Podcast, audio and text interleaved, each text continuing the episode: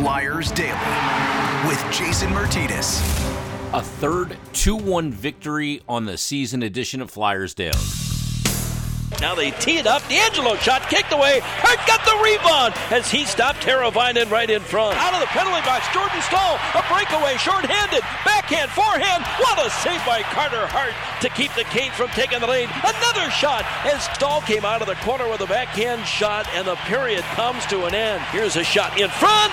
Oh, what a save by Carter Hart. He dove out and made the save of the year on Svechnikov. How the heck does he get that one? What a save by Hart. Trying to find it in the Flyers zone. They can't, and Laughton will skate the center. Gets the red line and fired it in deep off the end wall. In front, they score! Joel Farabee pounces on it and slides it in to tie the game as Farabee gets his first point in nine games. We're even at one. McEwen on the boards gets it out in front of Patrick Brown. He wraps it out right point. Braun through traffic, through it to the net. They score! That hit a man in front. Talk about having eyes. McEwen was out there. He might have gotten a piece of it, and the Flyers, in a weird goal, take the two to one lead. Face off back in the Flyer end. If ever you get need a face off win, it's right here.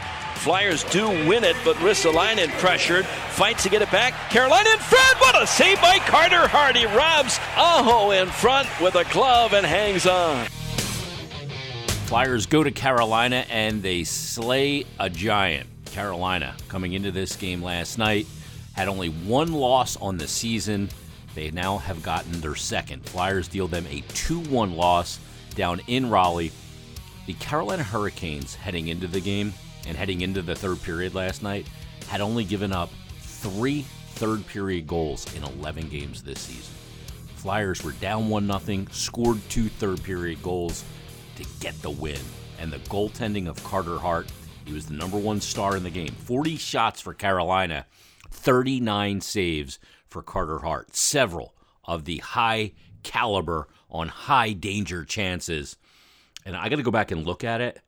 But as I'm sitting here taping the podcast late on Friday night, I'll go back and look at every save. It may be the best goaltending performance of Hart's career because there were some really, really high quality saves. And I thought one save in particular really stood out to me.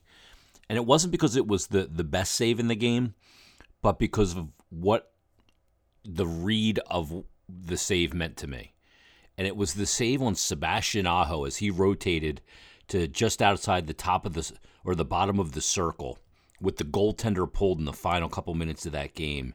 And he got a perfect pass laid out to him for that left-handed shot, one-time snapshot, and Carter Hart robbed him with the glove and popped up, and you could, you know, you can read body language on professional athletes, and especially on goaltenders.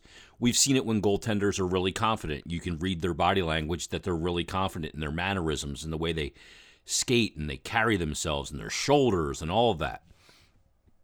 Conversely, you can see it when they're not confident. But the way that Carter Hart popped up after that glove save in that spot, a no margin for error position in the game, with the slimmest of leads, 2 1 on the road against a really good team, and he popped up, and his body language was like, You're not going to beat me again tonight. You got the first one.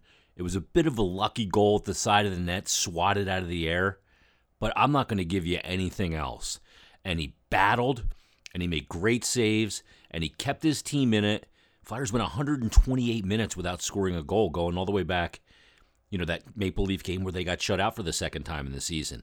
But in the third period, they came out and they got the job done. And this year, in just 12 games, a quarter of their games so far this year, three times, they have won a game two to one. And all three of those games that they've won two to one have all been on the road. The first one came against Vancouver, the second game of their first road trip of the season, a back to back. Played the first game of the road trip, got the 5 3 win over Edmonton, went to Vancouver the next night, Martin Jones, and they won that game 2 to 1 to avenge the opening night shootout loss against the Vancouver Canucks. The second time they did it was last Saturday when they faced the Washington Capitals coming off the Pittsburgh loss in overtime. And they go into D.C., and Martin Jones in that game as well, get a 2 1 win. And Martin Jones made some big saves in the third period as the Capitals were on the power play. Robbed Ovechkin twice with the right pad.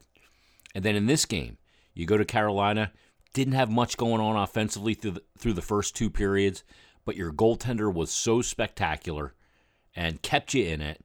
And eventually the offense came around in the third period on a set play, Laughton off the end boards to Joel Farabee. And Farabee, you know, the amazing part of that about that play is Farabee had has been struggling to score. And a lot of times when you're struggling to score, you just want to get the puck off your stick quick. He collected that puck after it went off the end boards and really calmly opened up Freddie Andersen and just slid it through the five hole along the ice. That's that was an impressive play. That opened the scoring for the Flyers. And then how about Zach McEwen with a great tip going to the net to redirect that puck? And he joins us right now. He had the game winner for the Flyers, his first goal in the orange and black. And Zach, that was a beauty of a tip. Tell me about it. Yeah, no, I mean, uh, you know, Brownie made a good play there inside the blue line to keep it in, uh, you know, over to Bronner. And, uh, you know, he had a good shot, uh, you know, got a stick on it, and, you know, thankfully it uh, found its way in. Um, you know, get a lot of those looks, you know, a game, and, and to get a stick on it and for it to go in, it's nice. So, uh, you know, Carolina gave up three third period goals all season heading into that game. You guys come out you didn't have a lot going on offensively in the, in the prior two periods. What was said in the room heading into that third period? Because your goaltender stood on his head, kept you guys in it, and you guys just knew you had to go out and simplify it, play a period. Yeah, I think everybody knew uh, knew what they needed to do. Uh, you know, obviously we were in a good spot going into the third, and uh, you know everybody was kind of just you know same mindset to you know go out and win a period, uh, win a hockey game, and uh, you know I think we stuck with it and, and uh, you know got the job done. Zach, it's your third win this year by a score of two to one. You've won all of those games on the road. Vancouver in the back to back. You beat Washington in DC two to one. Now you beat a really good Canes team two to one as well. Winning tight games and low scoring games is certainly a great trait to have for a team, isn't it? Yeah, for sure. You know, uh, everybody's buying in defensively, and um, you know we're going to get our looks uh, on offense. So um, you know, I think to, to keep teams, you know, within striking distance and, and being able to finish finish plays and, and you know get those goals late in games or or you know keep it tight is uh, you know it's a great trait to have as a team. Um, you know, I think uh, I think it's just something that we're going to keep building off of and, and, keep rolling. Like that Caps game. Last question for you. This win over the Canes on the road, knowing how they've played so far this season. That's a great confidence builder and a foundational block for you guys. Yeah, no, for sure. Uh, you know, that's you know, it's a good team over there um, you know, we found a way to weather them and, uh, you know, get the job done. So, uh, you know, it's uh, going to keep us rolling into the next game. And uh, it's a good start to this little road trip here. Zach, uh, safe travels to Dallas. Best of luck coming up uh, against the Stars. Yeah, thanks a lot. Thanks to Zach McEwen for joining us on this episode of Flyers Daily. So, again, three, two, one wins all on the road in this young season. And then you couple it with, you look at some of the teams that the Flyers have beaten so far this season. Okay, so they've beaten. So here are the teams they've beaten. They beat Seattle. That's an expansion team. Okay, 6 1. But you beat the Boston Bruins, who owned the Flyers last year. You beat the Edmonton Oilers. And as I look at the standings, I look at Edmonton, and they're a team. How about they're 10 and 3? They lost last night. One of the hottest teams in the NHL to start the season, only with the exception of the Carolina Hurricanes. Flyers beat them on the road 5 to 3. They beat Vancouver, as I mentioned, with that 2 1 win. They beat the Arizona Coyotes. Arizona was winless at that point. Uh, they beat the Washington Capitals in D.C.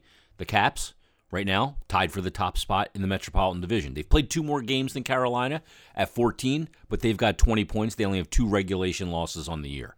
And Ovechkin's been absolutely incredible to start this season. Didn't have a point against the Flyers.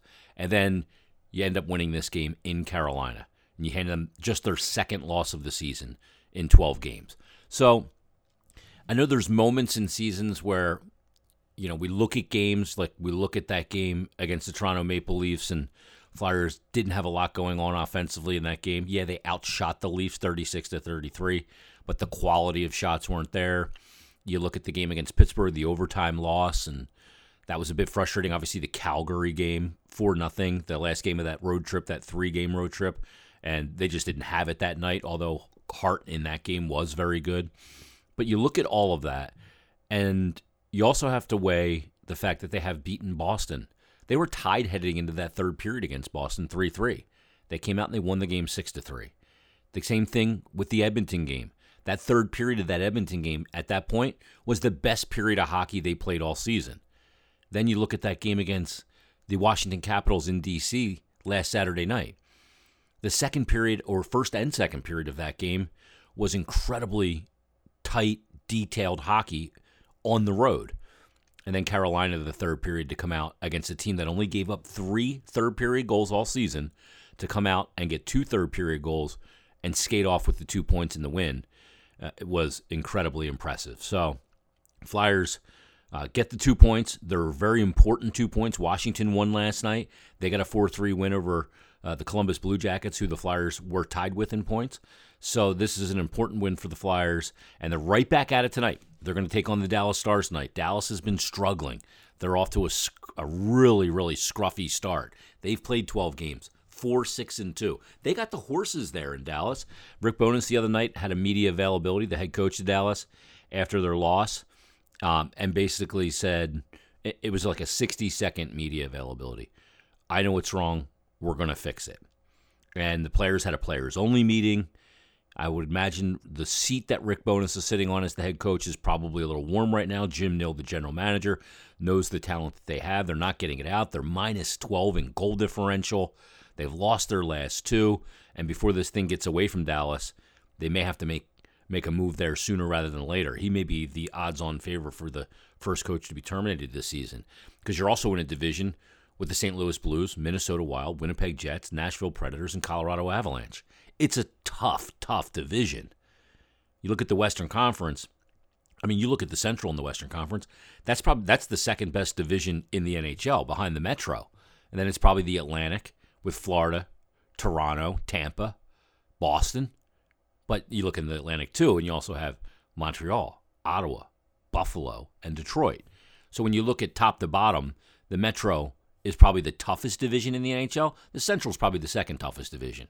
And then the weakest division is the Pacific. Although there are teams in the Pacific, like the Anaheim Ducks, who are off to great starts. But Flyers are back at it tonight. It's another chance to grab two points. And it looks like Ryan Ellis, Kevin Hayes, going to be in the lineup.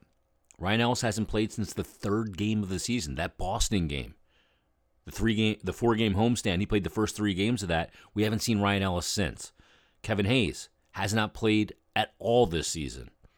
Flyers are off to a good start and only had three games of Ellis and none of Hayes. But to get those guys back will certainly be a boost, especially Kevin Hayes. There's an emotional boost there with what he went through in the offseason. And getting him back in the lineup, I think, adds that emotional boost.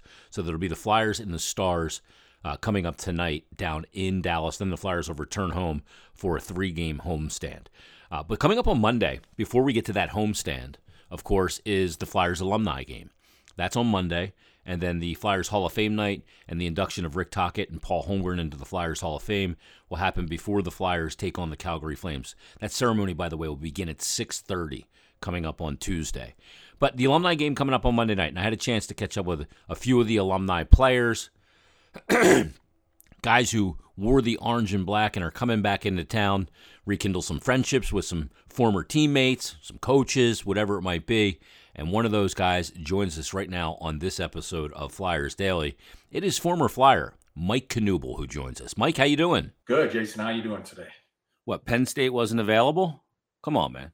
What's that? Penn State wasn't available for you? They weren't D1 at the time. No, they weren't. No, they weren't at the time. Yeah, Notre Dame was just coming back in too, so uh, that was a long time ago. But Penn State certainly got a great program going now. So uh, you played for Red Berenson. What was that like?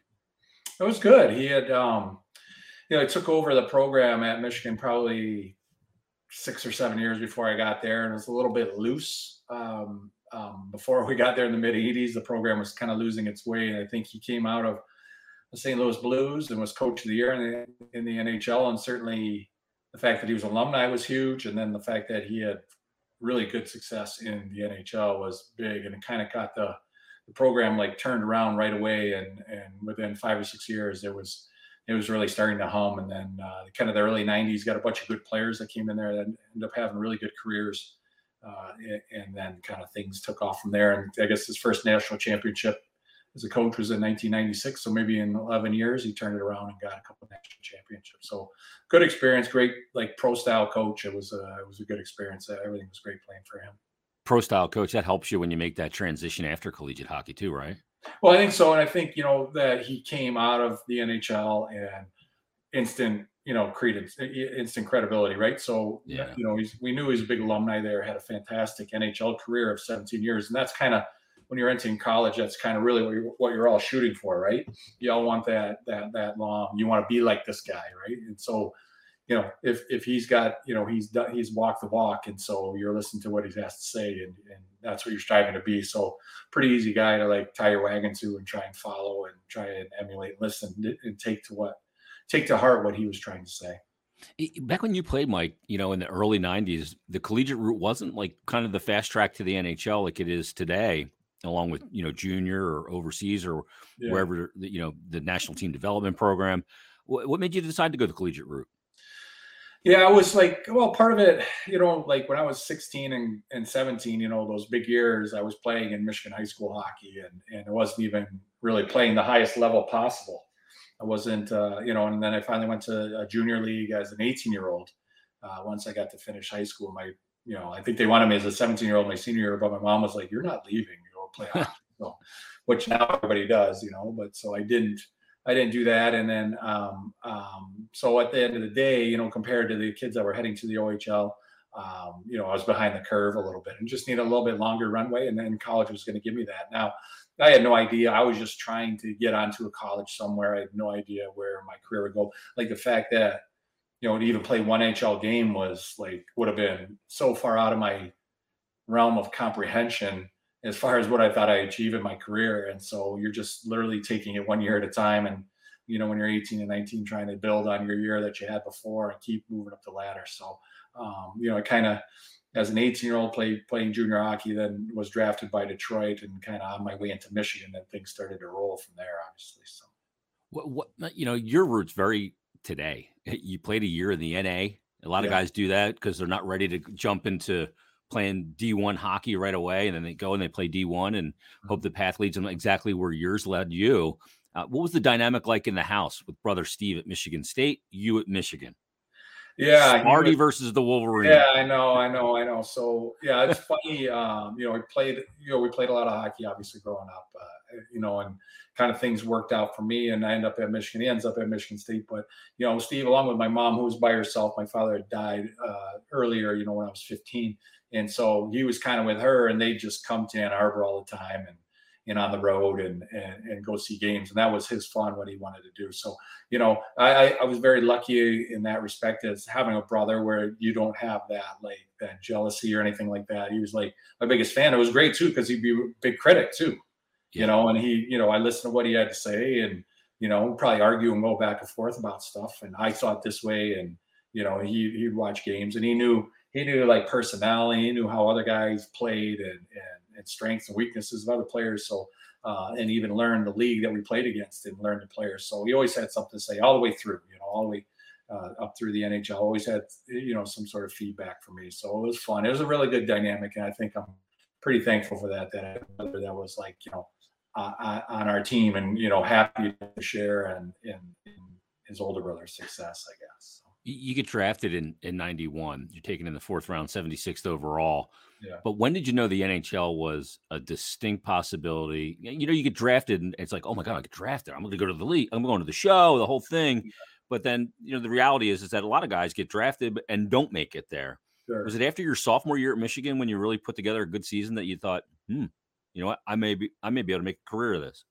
Yeah, I think you know. I think you you hit the, the, hit the nail on the head there. It's like you you are drafted, but you have to be smart enough to know it's a long way to go, and that's no guarantee. And and and that, and then probably after my second year, first year in Michigan, just trying to survive and be an everyday player and keep your head above water. And there were a number of draft picks on our team, so you're kind of you know kind of around those guys a lot, which was great. You know, but my second year, I got off to a real good start, and and kind of things started to snowball from there. And I think I really kind of started to climb up the organizational depth depth chart. You know, sort sort of yeah, they have prospects, right? Every team has prospects on their list, and and you know they probably have about 15 guys that they're really looking at, and then you know after a year they kind of whittle it down to 10, and here's kind of our group of 10 that we think have a chance, and you just want to keep climbing internally above you know, amongst that 10, amongst, you know, inside your own team's list or whatever, and who they think can, has a chance. So um, probably after my second year, then, uh, you know, I think I raised a lot of eyebrows then. And then the third year, I had a really,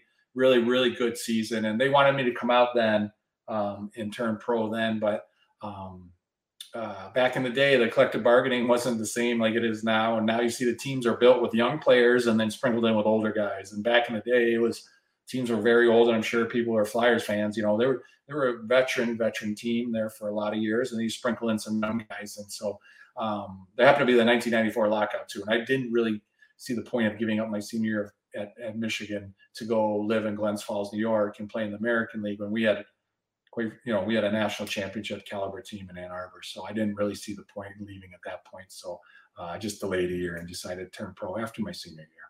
Did you had a pretty darn good goalie while you were there, Steve Shields, a Toronto sure. kid as well. Did you play with him growing up? No, no, you know, and I, I grew up in West Michigan. I think my birth my birthplace is a little misleading because uh so you were dropped there but moved. yeah, we moved back to yeah. My parents were there ten years. I had my brother and I uh, in Toronto while my father was working, and then moved back to Michigan uh, when I was like five years old. So it's a little bit leading to this day. I mean, I still get those questions all the time. So it was like, you know, being around Toronto, but um, uh, yeah, I know. So, but uh, yeah, lots of, we had lots of Toronto, lots of Ontario guys. And Cam Stewart was from like Kitchener. Brian Wiseman was a fantastic player, Chatham and Shields. He's around Toronto. And I mean, all time one uh, Chris Gordon goalie from the Soo. I mean, we had a ton of we were Michigan team, and then a lot of Michigan kids. So it was very Michigan and uh, and like South I guess that'd be Southwestern Ontario based team and uh, uh, really, really good, some really good hockey players. You've, I love looking at your hockey DB. I love it because you played for three original six teams. You played mm-hmm. for Detroit, who you were drafted by. You played for the Rangers. You played for Boston, and then you played for two of the you know expansion era teams, the Flyers and the Caps, mm-hmm. who have so much history already in such a in a you know 50 plus years but it's a shorter amount of time. You play for some iconic franchises. I imagine yeah. in, in, the basement in the house you got the jerseys hanging up. There's some yeah, pretty cool jerseys. Yeah yeah yeah yeah yeah. No it's i'm very lucky like you know to be even drafted by a um, uh, uh, original six team and then move on to boston and new york and then kind of you know through philly and washington. It's uh, it was every every city the game mattered you know and the team mattered and they were a big part of the culture of the city um, as far as the fan base and and the coverage and you know what what you know what the people and the fans in in the town they just you know that was their winter team. I mean you know you have basketball obviously Boston the Celtics and Detroit Pistons and stuff, but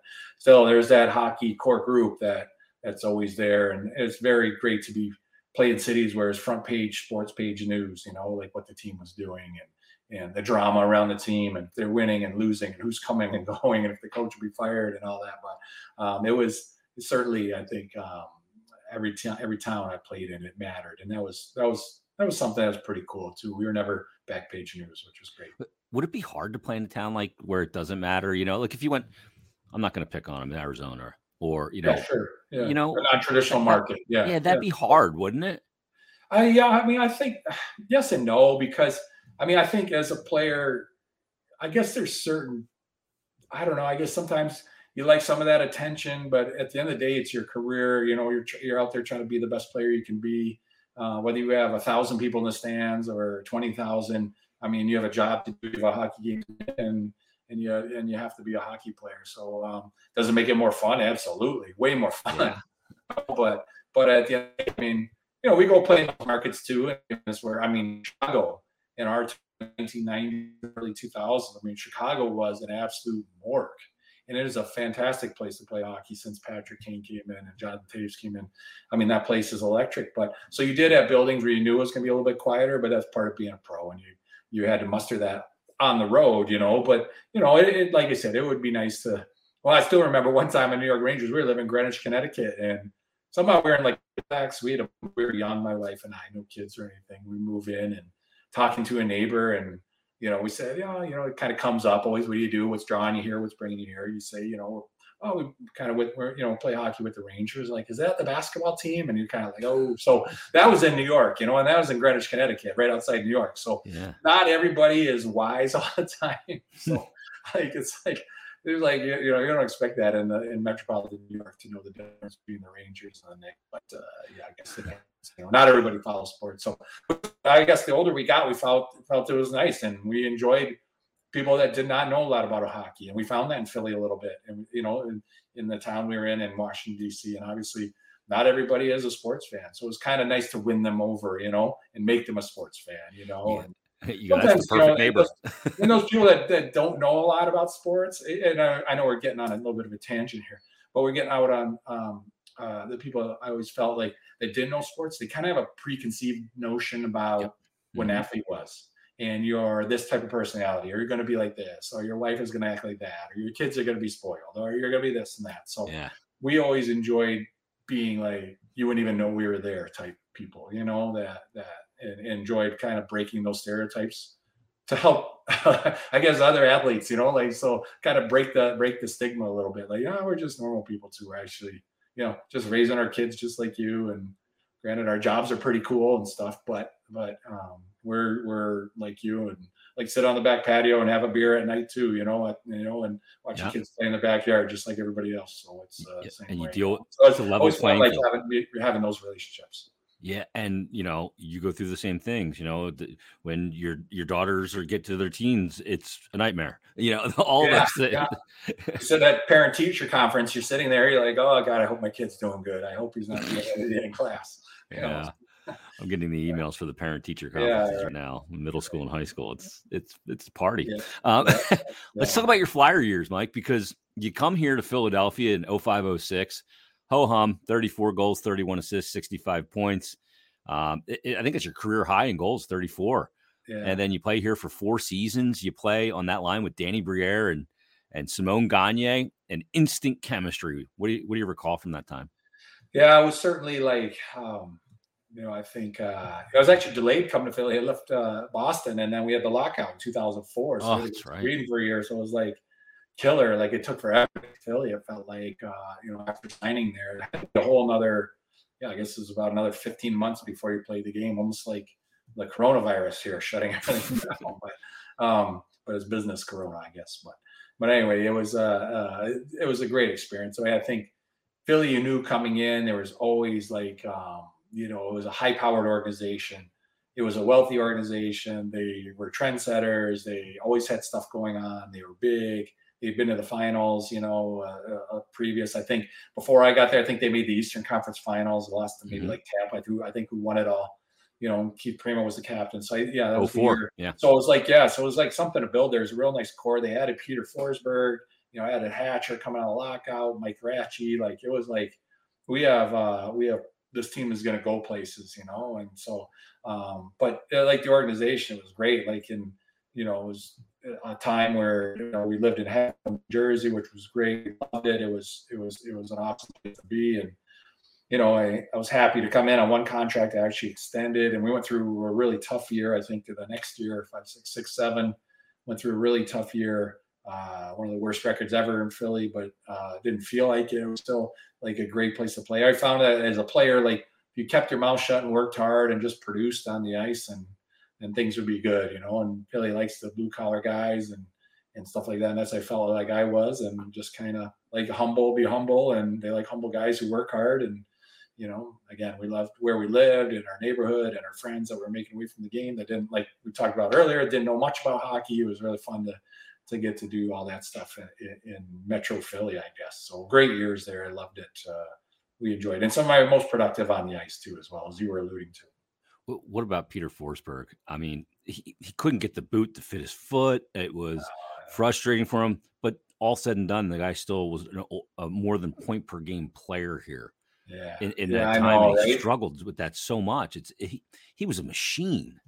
Yeah, I know. He's a, yeah. I mean, the foot stuff was for sure. It was maddening. You know, I think it was maddening for him first and foremost. I mean, above all, for him as an athlete. I mean, yeah. the guy played with so much passion. Anybody seen any, any of the videos? Any clips of him playing for the Avalanche or you know like how they competed and how the guy played. Uh, you know when he got to Philly, he still had a lot left in the tank. He just literally, like to your point, couldn't get his foot comfortably in the boot.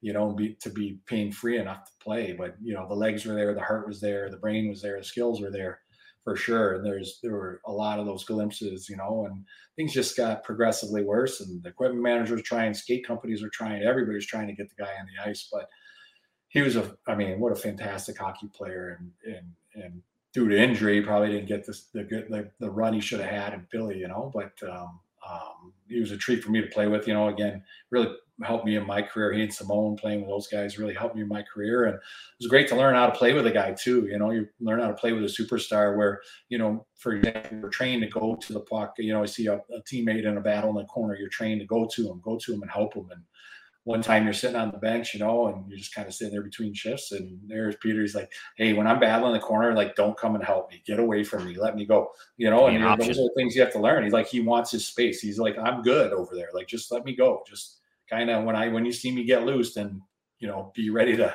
Be ready to head the net with your stick on the ice, you know. And so those are little things you have to learn to play with in that style of play. He just loved those, like like that hand to hand combat, those those battles in the corner. He loved it, you know, for a quote unquote skill guy. I mean, he loved to go nose to nose with guys as much as anybody. So oh, he was so strong. Uh, a lot. Yeah, so fun to watch. Yeah, fun, even more fun to play with.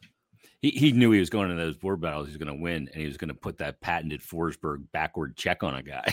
yeah, yeah, exploding shoulder. Exactly. Yeah. Oh, yeah. You knew you were going to get it when you're defending him. You're like, well, do I play him or do I come mm-hmm. at him mm-hmm. hard? I feel like I'm going to. Well, no, I shoulder right on my chin. Shit. You know, you're like, dang yeah. 100 games, 115 points as a flyer, and and couldn't get a skate to fit his foot. That's yeah, amazing. right? yeah, um, yeah. Danny Briere comes in that season, in the off season after that tough year you just alluded to. And he comes, and then all of a sudden, you guys go from that that miserable season on, from a win loss standpoint, and boom, you come back and you go to a conference final. Could you have imagined a turnaround that quick? Yeah, I know. It's. I mean, you, you added in. You, you added the maturation of the you know, like the Carters and Richards. And, yep. Uh, you know, you had guys like Lupul and Upshall. You had some real young blood. Scotty Hartnell, I think, came in there. Kimmo Timonen. Kimmo, like, yeah. You know, I mean, there's just so many. I don't have the, the whole roster in front of me, but there was all these guys starting to come in. The young guys were maturing, and it was starting to go again. And Danny, obviously, the, the impact he had on the Flyers organization for a number of years. You know, it began there. It was, it was it's funny that summer it was it was uh, you know it was between Danny and Scott Gomez, and they were the two yeah. two unrestricted guys that were everybody was going for. You know, and in Philly after their year, they're like they're like hell bent one of these two. You know, ended up getting Danny out of the two, and I think Scott Rangers or yeah, I think yeah the Rangers, and so was, you know, we were going to see them all the time because they were in the division and that, but but uh, you know, Danny ended up having a, a, terrific run. It was a real, real boost for us because he was great in Montreal or in, um, in Buffalo before that, mm-hmm. and a real star there. And you know, he came out to be a real, not a good player in the league, like coming out like he had star quality. And so, um, you know, Philly made sure they grabbed him, and he was just such a boost and a competitor, and and and, and his persona on the team and how he treated players and the staff and stuff like that was just a great boost for the organization. And, and got, I imagine, and they, you know, I feel they really could. Well, they had a prong. I don't know. Pronger was after when I left, but I was. Uh, but anyway, they that boost that he gave the organization, you know, the way he carried himself was just huge. So it paid off for a number of years. Yeah, Sami Kapanen on that team as well, yeah. and yeah, uh, so I mean, what a roster you guys had, and just yeah, yeah, it, it, worked together so well. Braydon Coburn on that team, and yeah, Braydon was the young guy, yeah, yeah, yeah. for basically, well, it was like Alexei Zhitnik or something like like yeah, exactly, yeah, yeah, yeah. And Hatch and Jason Smith is of course back Jason with the Flyers Smith, now, yeah, yeah, yeah, yeah, and yeah. he's coaching with uh, Ian Laperriere with the Phantoms yes. right now. Yeah, um, Monday night is uh, the game uh, alumni game. Now you're coaching, so you're on the ice quite a bit. Do you have updated gear? You know what? I played in the Flyers one this summer. You know, and and and so I I have to go down in my bed. We're actually a huge storage room project in the house, going through years of gear. I when we went down there, I had 60 pairs of skates. Like oh my god, like yeah, between us and the kids, and I probably had 30 of my own. And I have all skates, so I can't even give them to my friends. You know, like nobody i have a 14 shoe it's like i just got a freak size of skate so nobody can like have them you know but yeah to your point though i am on the ice a lot you know working part-time with american league team here i just got home like uh you know half hour before we do our podcast here but um uh, yeah, so my stuff is kind of updated a little bit, but not really. But I kind of enjoy wearing my old uh, old flyer stuff, which uh, uh, I ended up giving my gloves away. There was a, a fan at the old uh, at the last game this summer and uh, she had taken the time to make a sign uh, with my name on it. So I'm like, oh, here, take my gloves. You know, I just know that I've got like multiple pairs at home, so I just have to go find them and grab another pair. But uh, I'm really looking forward to coming out and coming out real, real quickly. Uh, just kind of coming out there and coming back to Grand Rapids. But uh, to see a lot of the guys will be great. I think it's, uh, you know, see Rick Tocchet and Paul Holmgren and go into the Hall of Fame. I won't be able to stick around for the ceremony to play the game, but at least be there for part of it, shake their hand and congratulate them and see them eye to eye, face to face. Will be uh, it's a real honor to see those two and congratulate them hall there. I, had Scott Mellanby on, and he's going to be playing on a line with Lindros and LeClair. He's joining the oh, Legion of Doom. Yeah. And the top line on your team, Team Tocchet, is uh, you, you, Danny, and Simon Gagne. What's it going to be like to line up against Lindros, LeClair, and Mellanby, who played 21 years in the league? Uh, and there's a lot of meat on that line. Yeah, they got us by about 400 pounds, I think. So. but there, that's going to be a big line, which would be a lot of fun. I mean, that's a pretty, uh, it's a pretty impressive line, you know. And so, uh, you know, probably Eric still plays a bit. Johnny played this summer with us. I don't know if Scott's playing a lot, but uh, you know, we're all a little bit heavier. We're all a bit slower, and uh, uh, but it's, I mean, that's that's a pretty impressive line. I was looking at that. I'm like, oh yeah, they got us by a little bit here. Simon's still going to be probably in good shape. Danny's probably in good shape. Uh, oh, I am not in fantastic shape, but not horrible. But uh, yeah, they got us. I hope we don't have to. I feel bad for our defensemen. We're going to have to lean on them in the corner and play that in the corner there. So Danny, Danny's going to have them down low. He could. Uh, he could play the big boys down low. yeah, well, you're gonna have to deal with uh for defensively for them, Mark Howe and on one pairing and Hatch on the other. So I know, I know. Wait, the hits oh, he can still exactly. skate too. Yeah, yeah. Well, I see Mark Howe every once in a while. He works for Detroit, so he's in Grand Rapids every once in a while. So, yeah. him, uh, so we catch up and laugh on about stuff. But uh, yeah, and so uh, and then Hatch is around Michigan. I haven't seen him lately. He's uh, owner of Sarnia Sting, you know, in the OHL, and was yeah. coaching for a while. And so uh, uh, yeah, hopefully. Uh, um, yeah, it's going to be great. I mean, there's some big, there's some big, there's some beef out there, like you said. There's oh, some, yeah. some big boys out there yeah, there's a lot of goals out there too. there really know, There's a couple Hall of Famers. Like it's, mm-hmm. I mean, it's that's a pretty, it's a, it's a, it's a very, very talented group. Like that's not something that uh, you're just kind of putting out there and hoping that people come and watch. Like there's some legit, legit Hall of Famers out there, and stuff's pretty impressive. Guys who had great history in Philadelphia and beyond. Absolutely. Yeah.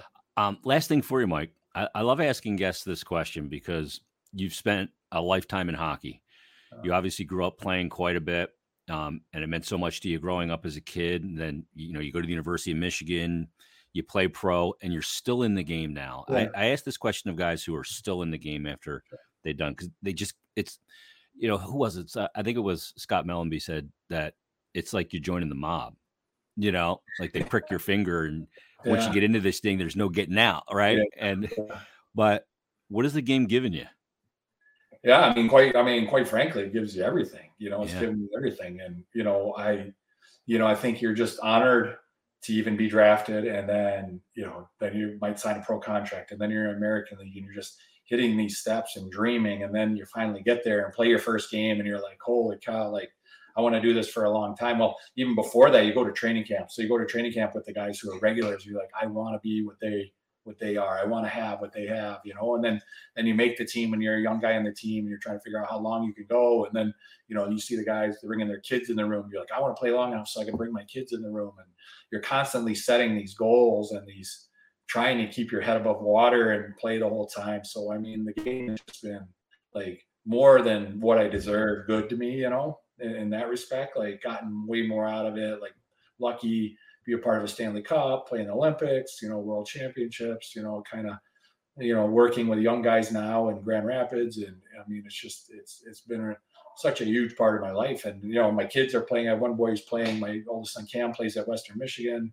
Uh, my younger guy Cole's out in Fargo in the USHL, and you know, going that college route and working on all that stuff. So it's like it's uh it just never stops. And so I mean, it's I guess you know to, to Scott's point, you do lifer, and I've seen a lot of these guys, like a lot of our and they've been doing this for a long, long time. And now it's great. It's guys you played with and against who are in management positions yeah. and, and higher ups in organizations. So it's it, it's pretty amazing to see where guys have gone and the guys who have kept going in the game. And a lot of players realize once you are done playing, it's you know, everybody ends the game on their own terms and kind of how they end the game. And some are done with it completely. Some are uh, ready to keep going with it. Some jump right back into a full time job and they realize the hours go up and the pay goes down, quite frankly. Yeah. And, and, the guys who like doing it still do it and it becomes like, you know, a passion for them. And so it's, uh, it, it's, it's pretty, it's pretty amazing. And uh, to see the game evolve and in every which way, the way the athletes perform, the way they think, you know,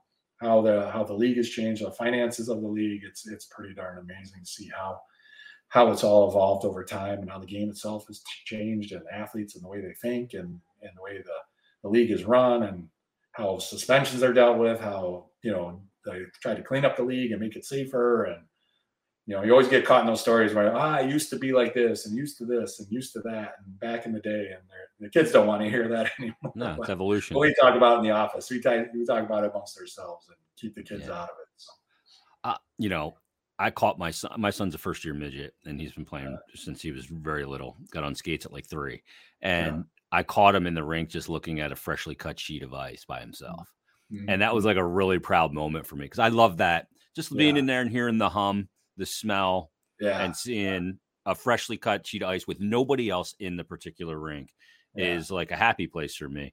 Seeing it through your kids' eyes, I imagine, and watching them grow up and develop in the game and and learn the lessons, the life lessons and brotherhood and all of that that comes with it. I imagine that was really rewarding for you as well. Yeah, it is. That's a good point. I mean, use that uh, that little story about the open ice, and you can see, you know, the kids, you know, the kids' joy. You see little smiles start to creep on their face when they hit the ice, you know, which yeah. is which is great. And you forget, you know. Now we're, you know, I'm 49 years old, and and now an empty sheet of ice kind of represents something a little bit different, you know, as far as it's a little more like, you know, running a practice, a little more like work like that. Yeah. But you know, you forget that 17, 18 year old kid or you know, where where uh, an open sheet is just like, yeah, it's like the playground, right? The playground's yeah. open. You got two nets out there. I got pucks. Holy cow, I'm on my playground. I could be out here for hours, you know. And, and you forget, uh, you know, where those kids, their minds are. So you do, you do get reminded of that little twinkle in their eye when they get on the ice, and and you know how happy they are to be out there, and they can just stay out there and stay out there and play, you know, and just that's their playground. And yeah, you know, think of many other places where your kids could be and what they're doing, right? You know, what they could be off doing and getting in kind of trouble and not doing up to good things. So to have them at the rink is certainly as a parent, it's very satisfying and very, very calming as well to know where they are on the ice. Eh, eh, eh, you know, when you where they could be doing other up to things that might not be as good. You don't want to force your kid to love it like you like like you did or like I did. I'm 49 as well, and yeah. to you know, I went away this weekend for a tournament in Hershey with him, five games, one Friday, two Saturday, two Sunday, and come home yeah. Sunday, Sunday evening, and I hear the clanging in the garage, and he's shooting pucks. I'm going, dude, oh, yeah, you just played five games, take a blow. Yeah, but yeah, know, right? Yeah, yeah, that's um, you know, I've kind of like I told you, my young guy is uh, yeah in Fargo now, and so it's kind of like that U16 year and now he's gone. So it's I, I do miss the uh, you know the road trips and driving here and there. Where we are in Michigan, it's easy to go to Detroit or Chicago or Columbus or you know kind of bounce around and everything's pretty drivable, pretty reachable. And there's a lot of good hockey without having to go too far, which was great. Yeah. And you miss that, you know, and and to see other guys, it's great now. I mean, it's it's fun. I mean, you see, you know, at the going through the years, you see guys who are ex players that we either played with or played against, but now they're coaching youth teams yeah. and you see these guys on the road. Give him back. Come over and say hi to them. Like David Clarkson was coaching in Colorado, and Pat Peake and Chris Tamer were coaching in Detroit a lot. Brian Rolston runs Little Caesars. I mean, it's just guy after guy. You know that that uh, you know right now in Fargo, Cole, my young guy plays with Bryan Smolinski's son Max and Jamie Langenbrunner's son Mason. You know, and it's just still NHL guys everywhere, and it's it's uh it's it's it's fun. So it's just guys you played with and against, and you know, just connecting and staying in touch like that is, is great, and it's it's quite the experience to to still have that. It's just kind of fun, quite frankly. It's it's great to catch up with guys and and coach against them, and now your kids play together. They they're against each other. It's it's great. It's awesome. It's fun. Do do you carry the sense of dread that when it's over for your kids, what that's going to uh, do to you? Um, no, yeah, I no, because I mean, I kind of, you know, it's funny, you know, everybody in their career, you kind of your rope is only so long, right? Eventually, your career yeah. runs the rope. And I, I've told people it's like it's like your career is like a wet towel, you know, and you just keep wringing it and wringing it and wringing it. You try and get, get everything out of it, every you can. So for me, I ran until I that ended when I was 40 years old, which I'm uh, like over so super lucky, right? You know, and everybody kind of runs out at certain times. And as long as you dry that towel and it's on your terms, then you're good with it. You know, whether it might be 25, you might be 30, maybe 35, whatever. But you know, I just I just want them to max it out, play as long as you can, and then when it's over, it's over. You know, and hopefully, yep. hopefully it's on your terms. You know, and it's not like, uh, um, you know, hopefully you've had enough, and you're like, okay, that was a great run, and and I really enjoyed my run, and and it was fun, and I guess now I have to get on with real life. But at the end of the day, I can look back at my career. Like boys say, you know, I look back at my career it was great. It was fun you know, um, wish I would have won some, wish I would have won this, or wish I would have won that. But at the end of the day, the friendships, the fun I had, the memories I had are great. That's all you can hope for, really. Well, coming up on Monday, you're going to get to rekindle some of those friendships yeah, and relive those conversations and yeah. back with a lot of the boys you played with and keep ringing the towel, Mike. Yeah, right, right. The towel. Bring that thing dry. Ring it. Just keep ringing it. Yep. I'm going to use that metaphor for the U16 team. That's awesome. Um, I thank you for doing this so much, man. I know people are thrilled to see that line back together with Danny and Simon uh, come up Monday night. And best of luck uh, with you and your kids and, and everything. I hope everybody's well. And thanks for doing this. And we'll talk again soon. No problem, Jason. Thank you for having me. I'm really looking forward to it. It's going to be a lot of fun. Boy, he had some big years, Mike Knuble, here in Philadelphia. And you just always got the sense with Mike Knuble that he was just a good guy and played the game hard, played the game the right way, went to the dirty areas, knew his role. 34 goals in his second year with the Philadelphia Flyers. Not bad.